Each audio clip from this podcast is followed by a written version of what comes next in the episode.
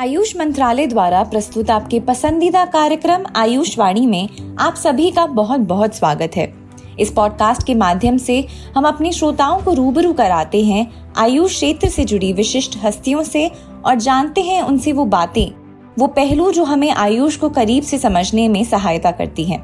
आयुष का हमारे जीवन में, समग्र स्वास्थ्य में और करियर में क्या महत्व है, इस पर हमारी जानकारी और नज़रिए को बेहतर करती है आयुष्वाणी की आज की कड़ी में हमारे साथ उपस्थित हैं राष्ट्रीय योगासन खेल महासंघ के अध्यक्ष उदित शेठ।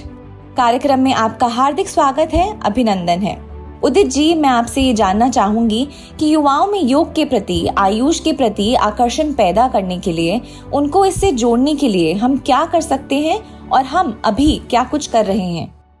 आज का जो आपने बहुत महत्वपूर्ण क्वेश्चन पूछा है और मैं उदित शेठ हूँ I am the president of the national Yogasana sports federation ये नया स्पोर्ट्स फेडरेशन है जस्ट टू इयर्स ओल्ड और जब हमारे प्राइम मिनिस्टर ने योगासन को स्पोर्ट्स के माध्यम से देखने की मतलब विजन uh, दी थी तो हमने जो योगासन के सारे स्टेक होल्डर्स हैं साथ जुड़ के इसका स्पोर्ट का एक uh, अच्छा सा फ्रेमवर्क बनाया है। तो हमको तो लगता है कि जब आप योग की बात करते हैं तो अगर आपको थोड़ा सा स्ट्रेस हो या फिर आपका बॉडी में थोड़ा सा प्रॉब्लम हो तो आप योग की तरफ़ जाते हैं। लेकिन अगर आपको यूथ को जोड़ना है तो यूथ को जोड़ने के लिए इसको एक्साइटिंग बनाने की ज़रूरत है। इसलिए हमने स्पोर्ट्स के माध्यम से एक करिकुलम बनाया है कोचेस के लिए एथलीट्स के लिए जैसे जिम्नास्टिक्स में पैकेजिंग किया है ग्लोबली ओलंपिक्स के लिए तो योगासन भी एक कॉम्पिटिटिव स्पोर्ट हो सकता है।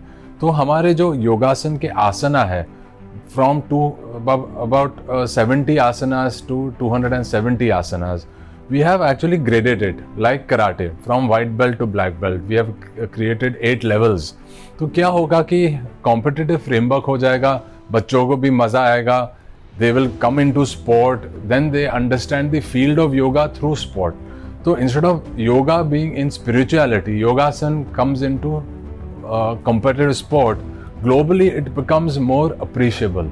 So people from different uh, you know uh, regions different uh, social standing different um, i would say religions they will be happy to be part of a sport and now we have uh, included that in Khelo India Games, Khelo India University Games.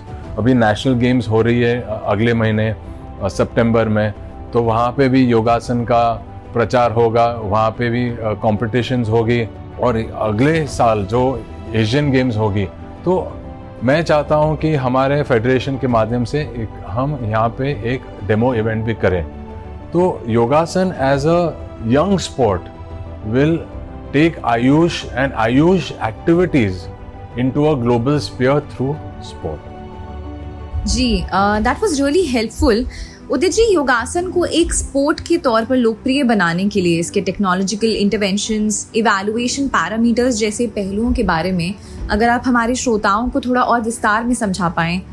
So yogasana for a long time as a sport has been very subjective कि आपने ये आसन ऐसे किए, आप अच्छा करें इसने अच्छा नहीं किया है और उसका मार्क्स दे देते थे।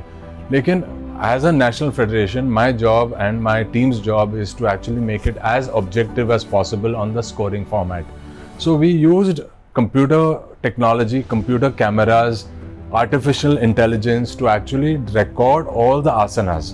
And then the AI in the system co- continues to uh, refine the asanas and in the uh, in the system. And then what happens is that the scoring is on two formats. One is subjective one is objective. So the computer eye gives you the objective scoring and the judges who are on the fop on the three sides they give you the subjective scoring which is attire uh, coordination with music uh, facial expression so on and so forth. So you take the technique and the softer aspects and then you have a weighted average and the live score goes on the broadcast platform.